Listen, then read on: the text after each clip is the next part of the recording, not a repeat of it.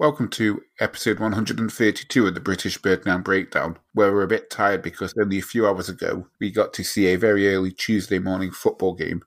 It's now Tuesday evening, we have a podcast to record, so as ever, I'm Tom, and I'm joined by Callum to put that together. As promised, I didn't stay up. I did, in fact, instead get up early this morning and uh, watch the game, uh, watch the game replay before I got any spoilers. So uh, I'm quite pleased I didn't get any spoilers. I'm interested to hear your take on the game as somebody who stayed up for the whole thing. Yeah, I mean, I was obviously struggling today because you know two two hours of sleep possibly, if that, if I was lucky. But I did get a yeah, bit of exactly. sleep afterwards as well, so that's something at least. All right, that's not too bad. I mean, an extra hour or so on top of that.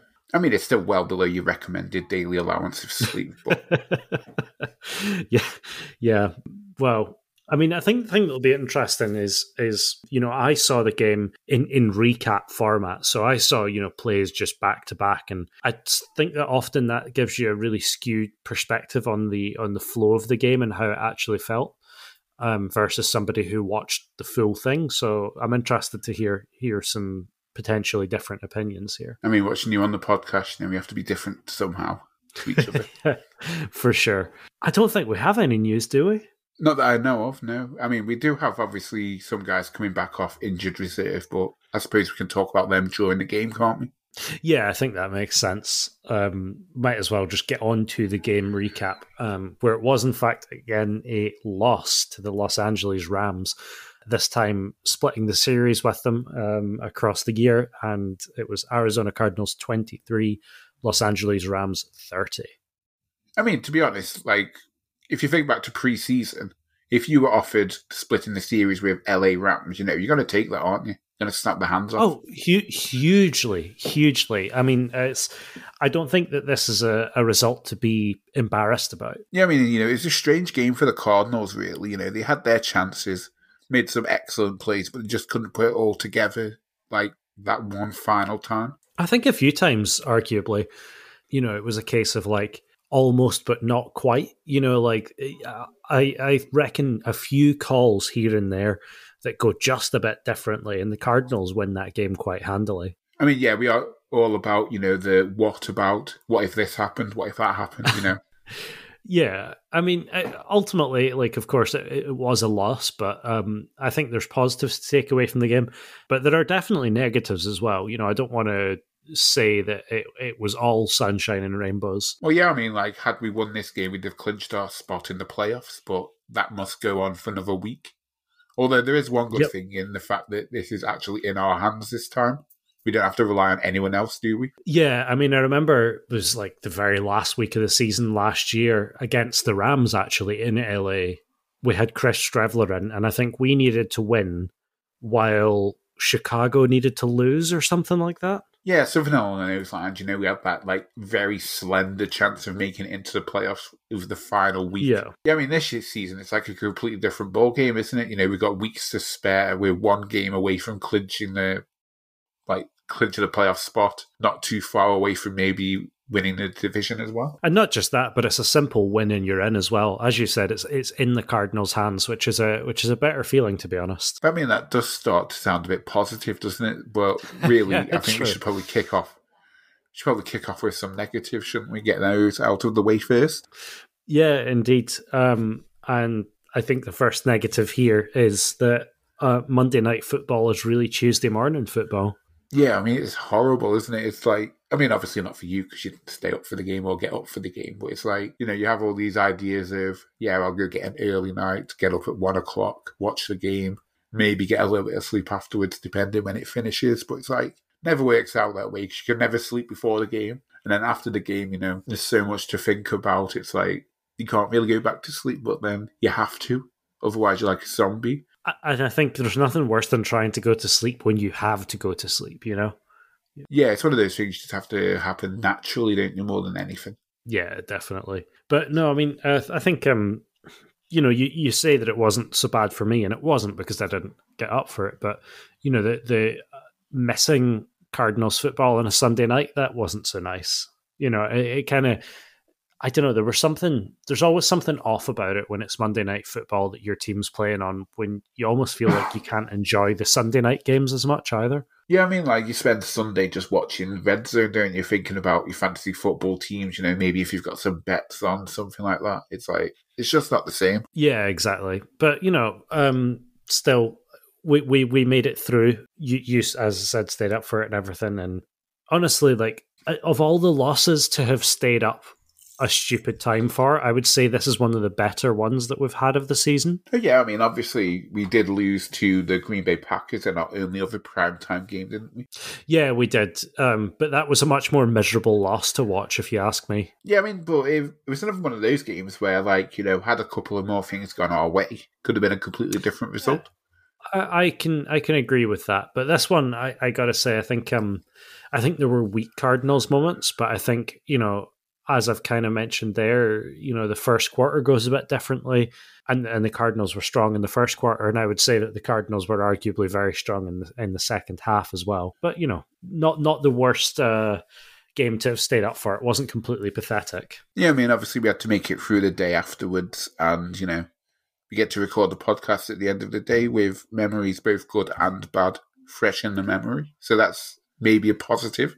Yeah, a, negative would definitely have to be um, the offensive line, who who I think was probably the single biggest problem in this game. Yeah, I mean, he was all over the place, weren't he? You know, they were porous, letting pressures through. You got the flags, you know. They weren't just they just weren't able to move the ball as much as they have done in the past. I mean, maybe some of that is to do with the LA Rams defensive line, but it's just like he didn't play well at all. None of them did. Well, I mean, I think I think a lot of what we saw was symptoms of the LA defensive line being very good. Like, you know, uh, whenever whenever an offensive line is like serially holding like that, it's quite often because they're just beaten. You know, um, and I think you know with the athleticism of Aaron Donald and and arguably the the sort of speed that Von Miller was showing, it kind of forced a lot of mistakes, if you like, out of the offensive line and really kind of put them on the back foot, back foot from, you know, uh, moment one. I wasn't that impressed by Von Miller, to be honest. He didn't really offer much on the field. It was definitely like the Aaron Donald show, pretty much. Oh, I think that's partially because Von Miller had had so much speed that he was affecting the offensive line, you know, just immediately, and and that was allowing times for uh, Von Miller to the for uh, for Aaron Donald, sorry, to then get through. But I agree that Von Miller wasn't putting up any like big individual plays or individual numbers. Yeah, I mean it was just disappointing from every single member of the starting offensive line. Like we had bad snaps from Rodney Hudson, poor blocking from Sean Harlow and Max Garcia. And I think both the offensive tackles drew flags as well during the game. They they did, yeah. Um, I mean, bad snaps is an interesting one actually because I, you know, I hadn't really thought about that un- until now. But you're right; that was definitely a pattern in the game, wasn't it? There was quite quite a few sort of muffed snaps, which is uh, obviously very tricky when you've got you know a lot of moving parts in that backfield. I mean, obviously as well, we got Kyler Murray as well, haven't we? So if he's having to bend down for the ball, you know, you know it's not going to snap at all, is it? Yeah, yeah, that's a good point actually. Of all the quarterbacks, if there's if he's having to stoop, then you know that you've you've made it quite low. I mean, we did have obviously as well Justin Pugh back from injury, but these didn't seem to put him in the game, even though he was active. I think he was probably just there for emergency usage. Yeah, I mean, I wonder how much of it is the fact that you know, depends on how much practice he got during the week. Because the thing is, and, and we've said it many times on this podcast, less so this season because it's been less of a problem. Um, but the offensive line works as a unit. You know, you can't you can't just um, sub individual players in and out. It, it kind of affects the the dynamic of the whole unit and how they all work together. So, you know, it's a less easy task, shall we say, to just put Pugh back in there. I mean, even if he was like maybe 70%, I'd still rather him than 100% Sean Harlow. Yeah, I think I'd agree with you there, especially given the performance that Sean Harlow was giving. But, um, you know, it might have been, who, who knows, maybe Pugh kind of you know, even even said that himself. Like, I'd rather have an extra week of practice or whatever. Yeah, I mean, obviously, we have got a few more games left in the season to work him back into the offensive line. So, you know, Yeah, when he I mean- comes back, hopefully that improves the play of the whole unit. Yeah, you would think so. I mean, given given the uh, the names that are in there, bringing Pugh back is is a huge, you know, like leadership to stick in there. Oh yeah, absolutely. You know, definitely missed him on the offensive line, even though he might not be like an elite offensive lineman, but he's No, a lot better no. than people give him credit for. And he's also been around the block a few times, you know. I think Yeah, for, for making adjustments and things like that on, on the fly and being able to feed back to the coaching staff, that kind of experience is is really useful. I think as well as the offensive line being disappointing, the defense was pretty disappointing throughout the game, weren't they? Yeah, it was an odd one, especially um, oddly enough, the secondary I felt like had a had a really you know tough time of it, in, and they've had um, you know pretty glowing reviews from this podcast in recent weeks as well. Yeah, I mean, obviously Robert Alford's been pretty solid this season, but he had a really bad game in this one. Marco Wilson again got picked on like like he was against Green Bay. They took advantage of him being a rookie. And it seems like Yep. LA decided, you know, we're gonna do the same. And it seemed to work for pretty much all the game. I think that's the thing, isn't it? Is like when when um, Marco Wilson isn't being actively picked on, then he's doing pretty well. But when you just throw ball after ball his way, he he starts to struggle. You know, he starts to almost panic. I think. I mean, it's not to say he's a bad player because he did make some good No, plays abs- as well. Absolutely not. I don't. I don't think he's a bad player at all. And I think you know, ultimately, if we're talking about about the defense here, we have to sort of, you know, at least acknowledge that this is probably one of the best offensive performances that LA's put together. If not this year, then in the last, you know, seven to ten games. Oh, yeah, absolutely. You know, they just seemed to be perfect on nearly everything they tried, didn't they? It just like yard, like play after play, they just seemed to get positive yards out of everything. You know, Cooper Kupp was his usual self. Odell Beckham had a good game. Sony Michel got some good yards on the ground. It was like, and even Matt And- and if Stafford, you- he had a good game as well.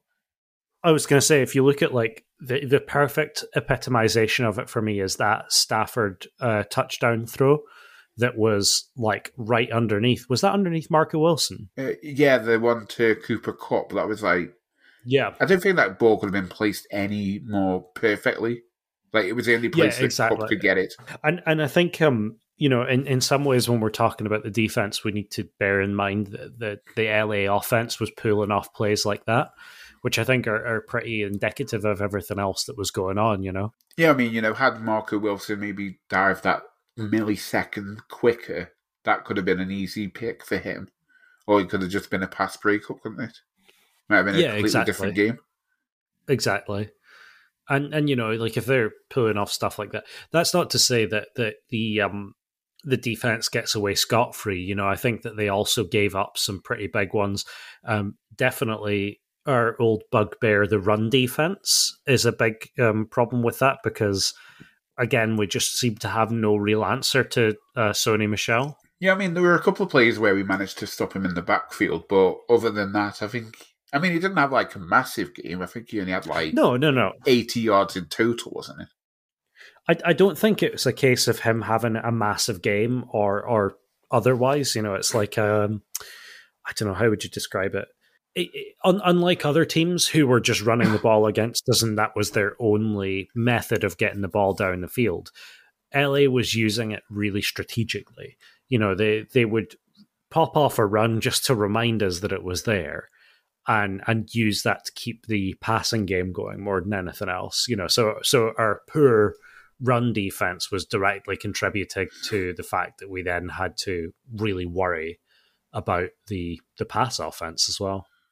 Well, I mean, let's not forget as well how much like play action they ran as well, you know, off the Yeah, run. very true. Very true. Like the amount of times we Uh, saw Matt Stafford like rolling out and then like bombing the ball downfield. And it seemed to work almost every time. I think that's another big thing that with the defense was given up in these ones, and and you know who knows if it's a case of of bad play calling or whether they just weren't ready for it or whatever. But LA did seem to get off quite a few big chunk plays at just the wrong time for us. Yeah, I mean, like, you know, we had like opportunities to get them off the field, like on third and really long, and then they'd like convert it, wouldn't they? Yeah, it was probably one of the worst third down defenses uh, defense performance that we've seen all year from the Cardinals. I mean, also it didn't help the fact that the pass rush was pretty non-existent in the game. You know, Matt Stafford had like literally all the time in the world. Could have brewed a couple yeah. back there. Yeah, it was very odd. There was no real pressure on him at all, and that was, I mean, that's that's obviously again like all these things contribute to each other, right? But we're talking about the the secondary having a hard time if you've not got your pass rush going, then of course your secondary are going to have a hard time because they've got to hold on uh, to their to their man for like you know seven eight seconds, which is just way too long. And sadly, they literally held on a few times as well, didn't they? Causing flags and all that. Oh yeah, yeah. I mean, uh, yeah, we talked about it with the offensive line, defense in general, pulling flags, uh, lots of holding penalties, lots of pass interference. Um, we were lucky, very lucky, to not get called on a face mask right at the end of the game in, in LA's last possession. Oh yeah, absolutely. You know, how did we? I mean, the referee crew that we had are one of the more flag happy ones in the entire league. So to see like all the flags on the field, it wasn't that much of a surprise, really. I suppose so, but definitely, I mean, maybe it was different in, in the full game, but I think I watched pretty much every play, and it definitely felt like one of those games of, of a few years ago when every you know penalty was going to be a Cardinals penalty. Yeah, I mean, another disappointment from this game is well, I say disappointment, you know. For all the low points in the game, there were plenty more high points in the game as well. So, you know, it's just one of those games again, you know, where positive and negative. So let's make it the Kyler Murray section. yeah, sure. Yeah, I think um I think we kind of have to have to start off with the negative for Kyler Murray here really, right? It's it was not not one of his better games. I mean, overall, it wasn't a terrible game. It was just when he made the mistakes, they did cost us a lot. Yeah, I, I would agree with that.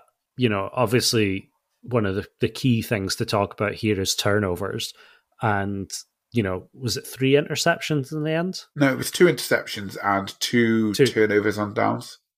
Oh, yeah, that was it. Um, yeah, uh, I mean, we spoke about it already, but you know that's a that's a big momentum changing play right there in the first quarter. Could have been a touchdown, and instead it gets you know knocked back for a uh, interception. Yeah, I mean, it was a I mean, you could see where they were trying to go with the play. It just maybe wasn't the best play to make because, like, looking how many rams there were between Kyler and his intended target, Zach Ertz. There was no way in hell he was getting that ball through. Yeah, I think actually both times he was targeting Zach Ertz, and and it was an odd one because neither of the passes were were like big high passes that would be out of the reach of you know people who are in between and both of them cross the paths of somebody directly in between, which is almost, you know, I'd, I'd say poor judgment call, poor judgment. Uh, well, I think on the first one, you know, had we scored the touchdown there and taken a 10 nothing lead, that could have been a completely different ball game from that point, couldn't it? Oh yeah, definitely, definitely. I mean, yeah, we talk about we talk about momentum changes and stuff like that, and I think both of these both of these uh, big turnovers were were huge momentum changers, and you know it's a question of, of why that happened and, and if it's avoidable for happening again. And and if you ask me, um, both of them are, are down to offensive line play in some way or other. Yeah, I mean, on the second interception, where it was just a really good play by Leonard Floyd, you know, to bat it down and then catch it himself. It was like you could see he was going to try like loop the ball over him into Zach Ertz, who was wide open. You know, had you like put a little bit more on the ball, you know, Floyd wasn't like he wasn't going to get to that yeah, at all. Yeah, if if if he puts a bit more height on that, then it's going to get over Floyd cleanly. And then, as you said, Ertz is in space. But I think you know, in this case, we know he was rolling out left for him, and I think the reason that he was rolling out the way he was wasn't a designed play. I think that the offensive line, you know, shattered and, and Aaron Donald was coming after him. Yeah, he was just trying to get away from Aaron Donald, wasn't he? You know, literally run his way as fast as you can. Yeah. And I don't know about I don't know who was chasing him after the after him the first time, but the, I think that that's you know basically in, in in as much a way as it can be, it's a forced error. Oh yeah, absolutely. You know, he didn't have to make that throw, but he chose to, and paid the price for it in the end. Yeah, absolutely. I Although mean, I should say means... as well, before we move on to it, like a positive, like I did not like see Ky- seeing Kyler Murray diving like head first at the knees of both guys. No, I didn't like seeing that at all either. Like, and it's it's not as though it's you know like little cornerbacks he was tackling either. These are like big linebackers, right? Yeah, I mean, I think both of them are like six foot plus, you know, 230 yeah. odd pounds. It's like, Kyler, don't do that. Don't put your head there. It shouldn't be. yeah, I don't I don't want McCall time again. McCall McCall time? McCoy time, sorry. Um yeah, I don't know. I, I think um, you know, you, again for every for every negative that that we're talking about here, there were really good plays pulled off as well. In particular, big um big runs, big designed runs that were just, you know, fantastic. And, and a couple of times scrambles again going for 10, 15 yards a pop. Oh, yeah. I mean, you know, like that run at the end of the first half just to get the ball into field goal range. That was just a great play by Kyler Murray with yeah, one and, second and left on the clock.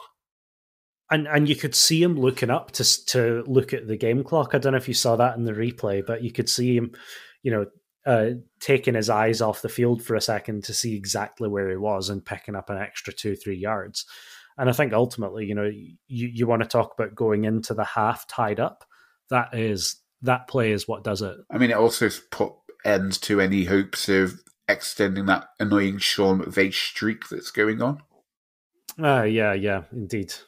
Which we shouldn't really talk about because you know it would have been nice to you know had they missed the field goal and like gone in 13 10 down, you know.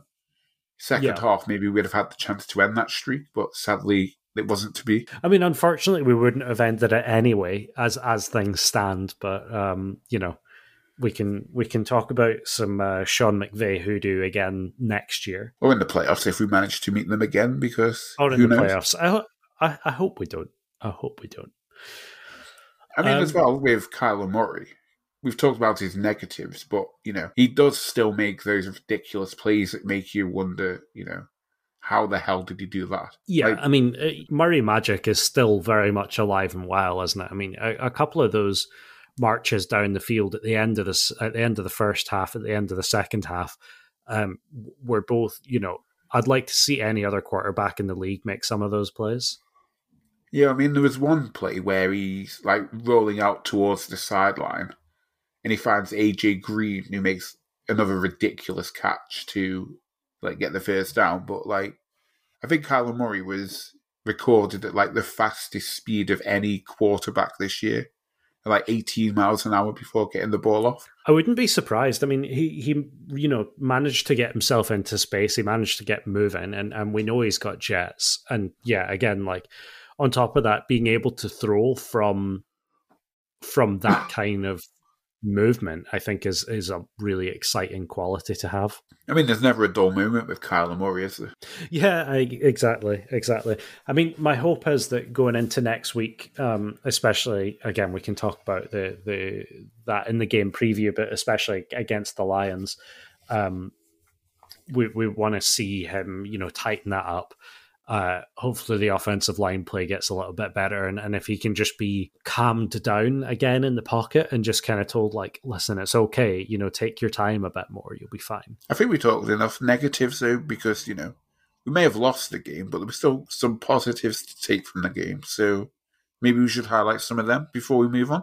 Yeah definitely. Um, as we've already said you know a couple things go differently. I think that's the cardinals ball game and on top of that i think you know we managed to still put up a decent number of points against a um, you know a good healthy opponent um, in a way that you know might come with some lessons attached to it, but also you know could be could be good practice to what might happen in the playoffs. Yeah, I mean, we can't really talk about positives without mentioning the fact that Jalen Ramsey was COVID positive, so he didn't play this game.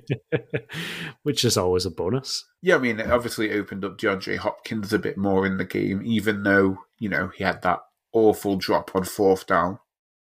He did, yeah. But, I mean, he also did have a couple of particularly good catches late in the game. Yeah, I mean, you could say it was a better drop by eye. But I'm sure he would have quoted us been saying that, had he? Yeah. Um, yeah. So, uh, speaking of, of Cardinals receivers, I think um, up until the very, very last couple of drives, the Cardinals' leading receiver was, in fact, James Conner.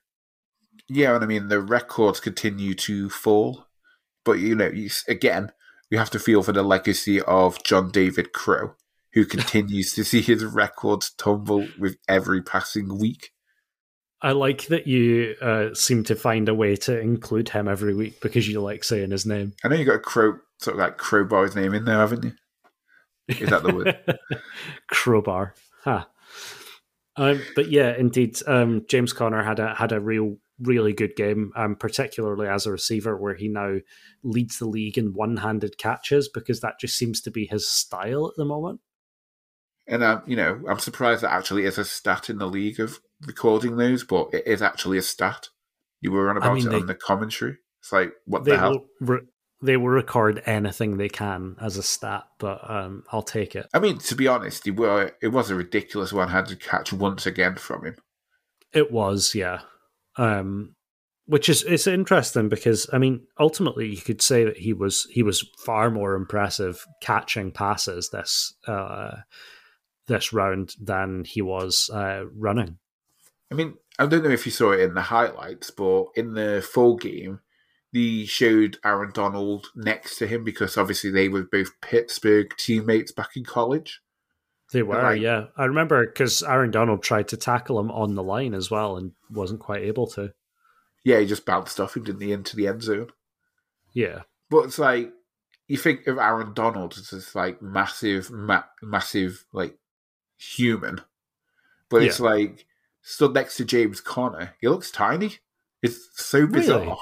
Yeah, you should look That's... at the picture. It's nuts. It's crazy. That's that is strange. So so a running back is bigger than a defensive end, basically. I suppose I suppose he's not really a defensive end, is he?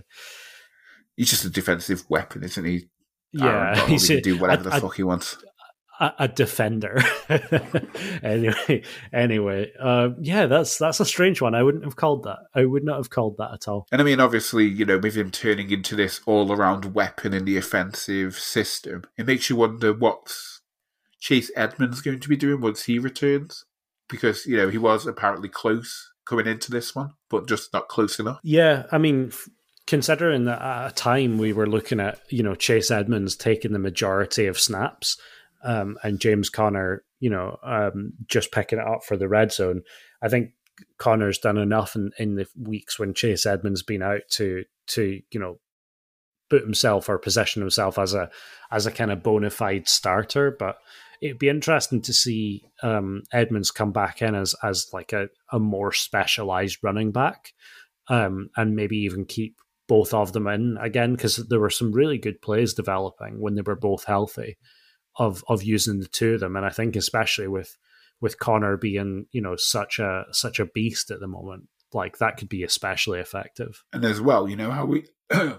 you know how we say that Marcus Golden is a pretty good steal with the contract he's on.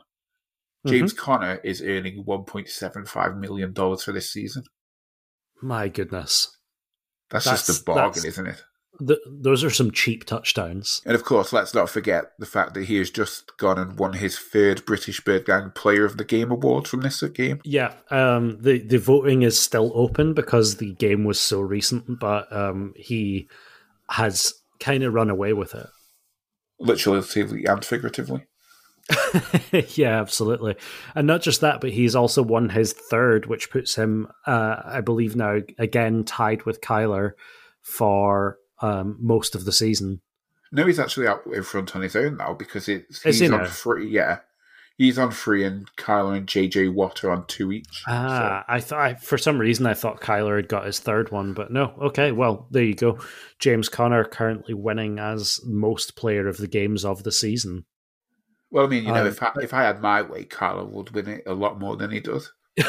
yeah, yeah. I think to be fair, you would also give it to John David Crow as well. But you know, um, that being said, um, James Conner was he had a great game, but he was far from the only person on offense to have a good game. Yeah, I mean, AJ Green had a huge game for the wide receiver as he became the 50th wide receiver in NFL history to have 10,000 career receiving yards. Um, yeah, absolutely. And, and, um, you know, just, uh, obviously putting it, putting paid to, you know, a really, really good career, um, so far. He also had some absolutely outstanding catches during the game. I mean, it's just what he does, isn't it? It just makes these grabs look so easy half the time. Yeah, and I, I get the feeling as well, like I, I doubt that he is the first read in a lot of plays, um, and so I feel like when the ball does come to him, it's kind of developing late. Um, and he just manages to get these these insane, you know, high aerial grabs a lot. Um, unfortunately, he could have got what and nearly was it two TDs that he he missed out on? Or, well, I mean, he definitely one definitely, and maybe a second. Yeah, I mean, we can make the jokes here, but you know, he could have had the easiest touchdown of his career, but he just didn't turn around, or he turned the wrong way. Actually, yeah, yeah, it's definitely becoming a bit of a pattern with him in the red zone. But I mean, I, I don't think it can take away from you know, because both both those were were tricky passes. I would argue, maybe not the first one, but um, you know, it doesn't take away from from a very good game where he was helping to move the sticks a lot. Oh yeah, absolutely. You know, he did that a really good game, but it could have been that much better. You know, had he connected with a couple of those, well, at least the pass in the end zone where, you know, his covering cornerback had slipped so he was yeah, literally yeah. wide open in the end zone, and Kyler just misses him, or rather, he goes one way, and Kyler throws and the, the ball, the other, the other way. Yeah, yeah. Um, I mean, yeah, tricky, but that that's just it. I mean, still, still a very good game, but yeah, you know, you you make that catch, maybe you win player of the game. I mean, another player who had a really good game, and once again, actually had a few mentions in the commentary, and that was defensive back Jalen Thompson. Yeah, definitely one of the uh, rarer ones to be talking about having a specifically good game, but um, you know, out there making lots of tackles and um, you know, just just having a having an all round solid game. Yeah, I mean, it was nice to hear the commentators being pretty complimentary about him. You know, obviously he's not going to be like the he's not like a star, you know, like first yeah, he's, he's not one of guy. the star players but that they were talking about the whole time. But you know, even so, I think ultimately there's there's a, a place for a good solid safety. Yeah, I mean he gets all he does all the hard work, doesn't he? Like he led the team in tackles. I think he had nine in total. Which is, you know, that's that's a long day's work, isn't it? Especially against the Rams, who are running hard. Yeah, I mean, you know, obviously, I don't think he's going to be earning any Pro Bowl votes, but when it comes to the British Bird Gang Awards at the end of the season, he could surprise a few people, I think. Yeah, I, I, would agree, actually. I mean, as much as we've not specifically been talking about him, we kind of more always talking about the unit as a whole. Um, you know, he he's been consistently dependable all season, and I think you know for this game, one of the reasons he might have just stood out so much is because the difficulties that Robert Alford and Marco Wilson were both having. Yeah, I mean, obviously, one player we haven't mentioned in the defensive backfield was not. I was going to say Cooper Kupp, but he's not a Cardinal. And what about other Byron other Murphy? alliterative? Oh yeah, yeah, of course. I mean, again, like I think he had a couple of plays where maybe he was beaten, but throughout the game, he just did his job pretty well, locking up whoever he was on. I think that's that's always the curse of the cornerback and the uh, the safety, isn't it? Just the curse of the, the defensive secondary that nobody's talking about you unless you are either having the game of your life and just picking balls off here and there, or you're just having a bad time and you're blowing coverage all the time. Yeah, I mean, there's no like happy medium, is there? In that, it's like Exactly, either you're doing yeah. really good or you're really shit. Yeah, the, the happy medium is literally just like you are doing your job and you're doing it well, and nobody's going to notice because you're you're not even going to be you know on camera. Is is you know anyway, it, tri- tricky tricky one um, for them. But yeah, it's nice to see, as you said, Jalen Thompson getting kind of the praise he he deserves. And I mean, it's kind of like the offensive line as well, if you think about it. You know, if they're doing their job, no one really pays any attention, do they? It's only ever highlighted when they're like either Yeah, pancaking absolutely. a defensive player or, you know, they're giving up a sack on the quarterback, aren't they? Letting guys Even like Aaron then, Donald through. Yeah, even then, the pancaking of defensive players is sometimes left for like somebody who specializes in these things to find it on Twitter. You know, Yeah, I mean, it is always entertaining, you know, seeing guys getting completely dominated, you know, and then just lie on them for the hell of it, just because you can, basically. well, you know, if you're one of those big guys, you'd like a lie down to. It's true. It's true. Um, And yeah, well, finally, I think um, definitely worth a mention uh, is uh, Matt Prater. After a pretty shaky week, arguably in, in Chicago, um, he he was back on it with um, not just two field goals over fifty yards, but also making an onside kick as well. Yeah, I mean, we could have maybe been talking about even more kicks from 50 plus yards, but Cliff Kingsbury decided not to elect to go for it. Yeah, yeah, it was a strange strange choice, but you know, I I I, I understand that. I think it was a data driven choice. I mean, it's one of those things, isn't it? Because if you think about it, we were 10 points behind. You need a touchdown and a field goal. I mean, Yeah. you can't take the touch, you can't take the field goal if you want, but then you've got to drive the entire length of the field to score a touchdown, don't you?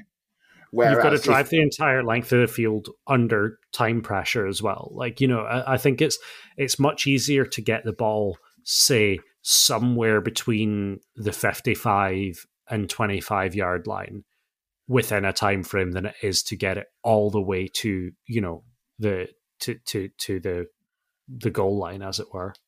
Well, yeah, exactly. So you're always going to go for the touchdown first, aren't you? And then, like, we've obviously we've got Matt Prater, so anything like fifty, maybe even sixty yards, you know, if you're within that range, come like few seconds left exactly. on the clock, you've got a chance of taking that to overtime, haven't you? Yeah, I mean, I, I think it. I think it's the correct decision. You know, from from a data point of view, like I understand why everybody was annoyed about it, um, but equally, you know, if you've got Kyler Murray there and you go like, well, you know, we've got a chance, we can convert this on fourth down, we can get a touchdown, and then, as you said, all you need to do is drive to like within sixty yards, and you're there. And I mean, like like you said, with an onside kick, you know, if you recover one of those, you're like even shorter field goal. rate. Yeah, you abs- uh, probably only have to pick up like two or three first downs, don't unless you make like the big plays. Yeah, exactly, exactly. So I think I think it was the right choice in the end. I mean, I don't, I don't buy everybody who was saying that this is you know Kingsbury's fault as a as a poor play call. You know, I think ultimately, like you know, when you get yourself into that situation, there's kind of no right answer and there's no wrong answer either. I mean, it's hundred percent the right thing to do. People on Twitter are just stupid. yeah, yeah, for sure. It's like Um, got to second guess everything, haven't they? But it's like, you know, they, that's the decision they made. You know, what are you going to do to Yeah. change it? You can't change it. yeah, I mean that's that's the other thing, isn't it? That is the other thing. But I mean, I'm not a stupid Uh, person on Twitter, so you know, go follow British Bird Gang. um, well, I mean, uh, what more is there to be said about that game? I think ultimately, like the the last word on it that I would have is is you know a disappointing loss um, with some good points to it, um, and also you know that's that's probably one of the toughest, if not the toughest, remaining opponent on the schedule. Yeah, I mean, we've still got some tough games coming up. You know, we've got Dallas, we've got Indianapolis, we've got Seattle again, and then we've got, you know, Detroit this week. So, you know, it's not the end of the world that the fact, you know, we're now 10 and 3. We're not the number one seed in the NFC anymore. I think we, we've dropped to three now, haven't we? Uh, yeah, it drops quite fast because you know uh, there's a lot of the other big teams were were kind of catching up with us. But um, you know, I, I a, a three seed is hardly to be sniffed at. Well, I mean, it's one of those things as well, isn't it? Like you know, Tampa Bay are, are like a good team. You know, obviously they won the Super Bowl last year. Green Bay, they've got Aaron Rodgers. They're always going to be dangerous. Exactly. And Arizona, you know, we're a good team. I wouldn't have it said anything else. Yeah, yeah, I would agree. I would agree with that. So, like, you know, Um, it's it's really hard to pick like who's going to be the number one seed out of those three. Like, we could all like win out the rest of the way, and it'll be it'll still be. I think it's Green Bay one, Tampa Bay two, us three. So it's like whatever. If that's what it is, Yeah, we have to go on the I- road. So be it. I think um I think that can change depending on like score differential and stuff like that because Green Bay have got us in a head to head, but Tampa Bay have us in a score differential. I want to say at the moment, um, but you know we we will see how that all plays out. Um, you know, Uh, who who knows? I mean, there's there's still what six weeks left in the season now. I mean, we've still got four games left, so it's Four- like yeah, four four games in in in the the regular season. You know, that's that's a lot of time for things to to shake out. That's a whole month of football still to play. It's like everything's still to play for. Nothing's that, decided but just yet. It's December football as well, and we all know how just anything can happen in December. So I mean, it's something to look forward Um, to, isn't it? As we get to the end of the season, which is the same thing that could be said for fantasy football as well. I was just about to say it is indeed the end of the fantasy football season. Um, you get any any playoff aspirations remaining? Well, not in either of the two leagues in that we focus to on this podcast because my, I mean, my Bird Gang Bowl season was over weeks ago, but like in the Dynasty League, you know, maybe I would have had a chance had you pulled out a victory this week, but not to be. So I'm blaming you for me not being in the playoffs. I had a decent game as well. I just got beaten by uh, by Simon by like seven points or something, putting up nearly two hundred with a broken and beaten team.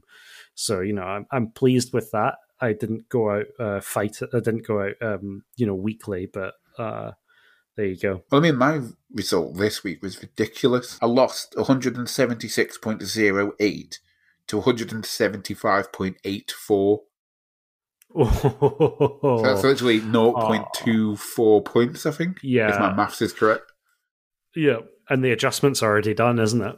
Um, as far as I can tell, it is, yeah. So, like, had Dak Prescott not thrown, like, another interception, maybe I'd have won that game. Well, I mean, I would have won that game. Stupid Dak Prescott. yeah, But, you know, I mean, mean, I, I mean, I did benefit from the fact that Lamar Jackson played maybe like four or five snaps and then got injured. So he only scored like Yeah. one point. It's it's a funny old uh, week like that because I had the same thing actually in the um, in the Bird Gang Bowl, um, where yeah Lamar Jackson one point one eight points at, at least in that league scorings, um, and that meant I was able to win one hundred and thirty point two to one hundred and thirteen point five. Um, which takes me to six and eight, but only allows me to be ninth in the league. So it's been a fairly competitive league that one this year. Yeah, I think we still got another couple of weeks in the Bird Gang Bowl because I'm pretty sure it's like week 17 is the individual ones. And of Um, course, week yeah, I think it is week seventeen. Um, but the uh, I think I'm far enough out of the playoffs. I suppose I I'll, I would need. I think um, everyone in my division or the top two in my division to both lose out, and for me to win out to to have a chance. Whereas in the Bird Gang Bowl, I'm 4 and 10. So it's like we can just brush over that fact.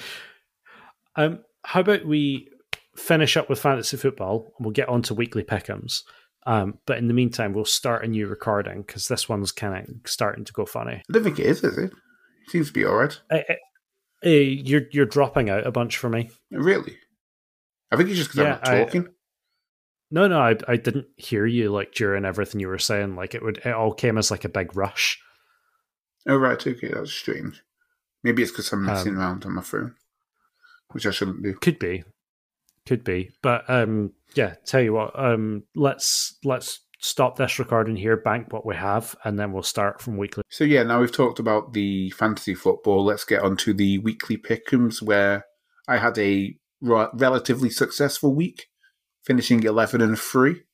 I can only blame three teams for letting me down this week. So cheers, Buffalo. cheers to Cincinnati. And cheers to Carolina, I think. But thank you, LA, for beating us. I'll take the one point. Well, yeah, there you go. I mean, Tom actually did indeed pick uh, pick the Rams against us, which is a, a rare choice for him. But yeah, um, week fifteen, however, we've got a, a fairly contentious pick of the bunch. Um, so far, we are agreeing that Buffalo will beat Carolina, Cleveland will beat the Raiders, uh, Miami will beat the Jets, that Dallas will beat the Giants, Cincinnati is going to take Denver uh, San Francisco over Atlanta, uh, Tampa Bay over New Orleans. And that is actually it for the ones that we're agreeing on, which means that it's going to be a, a bit of a bumper week for, for disagreements. Starting off with Kansas City versus the Chargers, where I'm thinking the Chargers might have the edge on this one. Yeah, I mean, it's one heck of a, fun, a Thursday night football game, isn't it, between these two teams? Yeah, big time. I'm actually I'm really sad that it's on for Thursday night because there's no way I'm staying up to watch it. Um, but I think it will be a cracking game. I think it'll be a high scoring game at the very least. I think it just depends who LA have got back. You know, have, will Keenan and Allen have like got through the COVID protocols in time?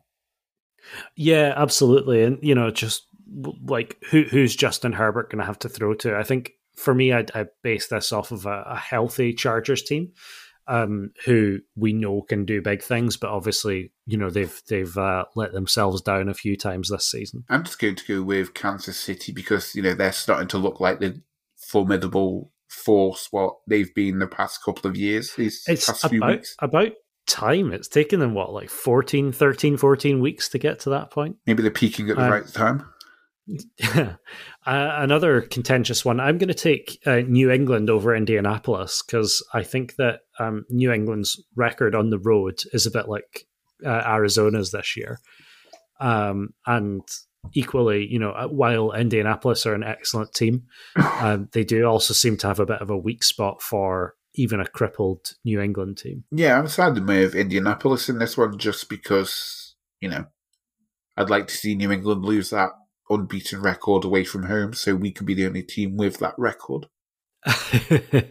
yeah, I mean that would be nice to see, but I, I think um, New England again has has really kind of proven their point so far this year. Um, another team, however, I would say that's that's kind of more of a recent turnaround is Washington football team, who I've got to beat Philadelphia. Yeah, I'm not obviously the biggest fan of Philadelphia, but the way just Washington I just don't rate them that much this year, even though you've got some good players. It's like I think they're just missing what they had last year, whatever that I might be. For me, for me, I've seen Ron Rivera put together some really, really good games, and they're kind of coming off of a, I mean, admittedly fairly easy win um, over the Raiders, but um, I think they've they've put together some good wins this season, and I think it's almost about time that they they beat a real quality opponent. Think they need to, don't they, to stay in the playoff hunt as well? Yeah, indeed.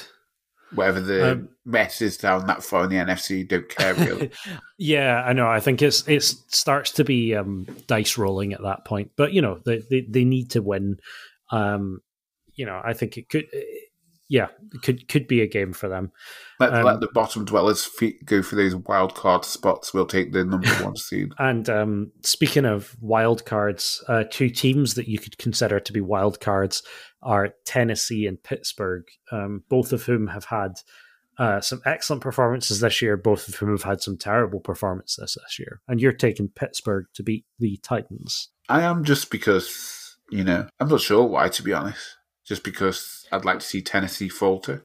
Yeah, I, I think um, if they're going to falter, they're not going to falter to Big Ben's Steelers at the moment. They're they're just um, I don't know they they they are consistently shooting themselves in the foot. I mean, the next game just like reeks of like maybe being the worst game ever. Yeah, yeah. I, am almost tempted to watch it out of curiosity. Um, Houston, Jacksonville, um, which just cannot be cannot be a fun time for either team. Um, I'm taking Urban Meyer's lot here over uh, the Texans. Yeah, I'm just taking Houston because you know Jacksonville just seems to be like a mess right now. You know, all these reports coming about Urban Meyer. You know, like the nightclub thing wasn't bad enough earlier in the season. Oh you know? yeah. And now he's having meetings with his coaching staff telling them that they're all losers. Well, Um, way to endear yeah, yourself to the new staff, I'm sure. Yeah, I mean his his time has to be done there pretty soon. But um, yeah, I, I think I'm going to take Jacksonville. Um, but I do think that this absolute trash fire could go either way. Um, I don't expect we'll be Uh, seeing many breaks to it, you know, in the Arizona Detroit game. You know, like when they show the highlights of other games happening at the same time. yeah, yeah, yeah. I think if we do get one of those highlights, it's going to be for something strange or dreadful that's happened. Um, like the you know one of those plays where both teams fumble multiple times or something like that. Or like a fumble Um, that was recovered for a safety or some ridiculous stuff like that. Yeah, yeah, exactly, exactly. Um, next up, disagreement on Green Bay versus Baltimore. Uh, you're taking Green Bay. I'm taking Baltimore because I really hope that Green Bay lose. I mean, I was thinking the same, but, you know, this could be Baltimore without Lamar Jackson, and we saw how bad I that looked. Yeah, I know that's that's the tricky bit, isn't it? Is like, oh no, if Lamar's if Lamar's unhealthy, then I mean that's that's the big question mark of that game. I mean, if Lamar yeah, Jackson. if- if Lamar Jackson is healthy, you know, I'm taking Baltimore just to be like, fuck you, Green Bay. Yeah. I, I, I would agree with that. I would say that, you know, if, if Lamar Jackson looks like he's going to start, Baltimore can take. Then if not, you know, it'll be Green Bay. Um, Seattle versus the Rams, NFC West showdown spectacular. Um, you're taking the Rams. I'm taking Seattle for similar reasons to why I picked Baltimore, but also I do think that this resurgent Seattle team can occasionally put together a really good game, and I could see them doing to the Rams kind of what we did to the Rams earlier in the season. I mean, yeah, obviously for NFC playoff seedings, it would be like the ideal situation to see the LA Rams lose to Seattle, you know, It not just for the huge, playoff yeah. seeds, but just for the memes and banter and everything else in between. yeah, definitely, definitely.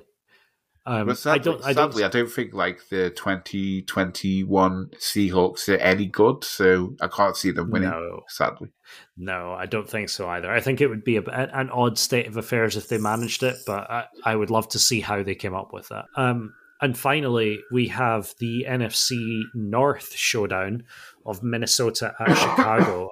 Um, and I've gone with Chicago here just because I think Minnesota is imploding and um, Chicago desperately needs a win of some kind, um, even if that's just a spiritual win. And I think that uh, beating the Vikings here could be that that momentum for them. I'm just taking Minnesota just because I think I like them Well, a bit more than I like Chicago. I think Minnesota are also probably arguably the better team there, but um, you know, I, I I would like to see Chicago win that game. But there is one game where we haven't spoken about yet, and that is the Arizona Cardinals game. Yeah, indeed. Arizona Cardinals travel to Detroit to take on the Lions, um, a team that was previously winless uh, to, until what two weeks ago.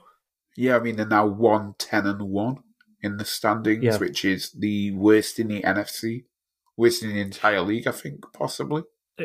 I believe it is, and they could also lose to us and go for the excellently palindromic one eleven and one uh, record. But um, I guess that remains to be seen.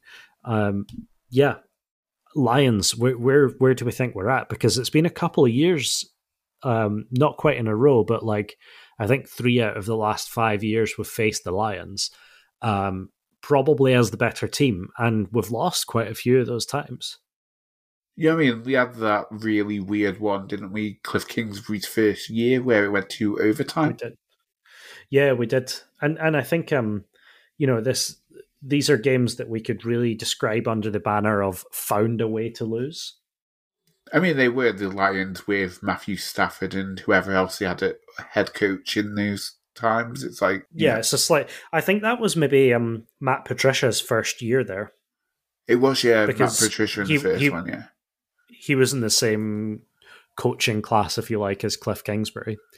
Um but yeah, uh strange one. I mean, like let's let's not beat about the bush. This is a team that we absolutely should be beating. Oh yeah, absolutely. Yeah, especially when you've got Jared Goff at quarterback. who doesn't have Yeah. Sean McVay in his ear anymore, telling him where to throw and all that stuff. yeah, yeah. Jared Goff experiment has not gone down well in uh, in Detroit so far. I mean, who would have thought that just bringing in a new quarterback wouldn't fix the uh, deep institutional problems that that team has? Well, I mean, it doesn't help the fact that his best running back is out for the season, and they're using guys like probably never even heard of before. And then Yeah, when you look at the wide receiver the room, roster. yeah, I mean, like the wide receiver room, they've literally got whoever they can pull together for that. Like they got rid of Marvin Jones, they got rid of Kenny Golladay, and they've Yeah. got uh, Amon-Ra, St. Brown, and that's about it. And even then, you know, that's that's going to be deep down the roster of any other team's uh, team's wide receiver core. So you know, yeah, ultimately. Uh, a, a game we should be winning, and yet why am I nervous? Because it's the Arizona Cardinals, and if you're not nervous, it's not the Arizona Cardinals, is it? Yeah, yeah, I would agree with that. It's it's cardiac cards, isn't it? It's like uh, you know, I I do wonder if there's other teams. You know, if like if you're a fan of, I don't know, Brady era New England, would would you think you'd be nervous going into this game? You know, but there is, you know, and again, was some, something we hinted to at the top of the show. Um, this is winning you're in. You know, you win this, and we've we've punched our ticket to the playoffs. And got one step closer to winning the NFC West and reclaiming our crown. Yeah, absolutely. Um, which I think is just you know extremely uh, extremely exciting and and um, again you know like this would be this would be the game to do it. This would be the game to get that out of the way and have it not be something that you would be uh, you know too worried about for the rest of the season. It could be that thingy what Bruce Arians used to say. It's the hat and t-shirt game. Yes, exactly. A hat and t-shirt game. And like the nice thing is, is once you've got your hat and your t-shirt, you know, once that's then settled, it's like okay, now we can move on, and we can, uh, you know, settle in for a slightly tougher stretch. And the fact that we want a bigger hat next time. well, I hope we get the biggest hat this time. Frankly, I think we all do, don't we? That's always a dream. Yeah. I mean, that's a dream for Always all 32 teams. yeah, indeed, indeed. 31 if you don't Um, count the Detroit Lions. well, they, I think that they might be mathematically eliminated from the playoffs by now. I mean, there is that ridiculous thing going around, but I think that's probably expired now. Which is a shame. is, yeah. That's that's that's long since gone. So yeah, they're probably like literally officially eliminated from playoff contention, as if they were ever in playoff contention. But you know, I suppose you have to say that for clarity, don't they? They do, they do. But I guess, um, you know, for for all the danger men that the Lions maybe don't have, um, for all the home field advantage that the Cardinals have been robbing of uh, the the home teams all season, um, this is going to be a tricky one to predict the score for. I think. Yeah, I mean, it's like last time I've predicted a really high scoring game. It was like, was it the Houston Texans game? And it was like, It, it was, yeah. we didn't quite break the 40 barrier there, but could we do that against Detroit? Possibly. I think ultimately with this offense, you have to hope so, right? And of course, there is a defense. You know, we know Jared Goff's prone to making these errors every now and then.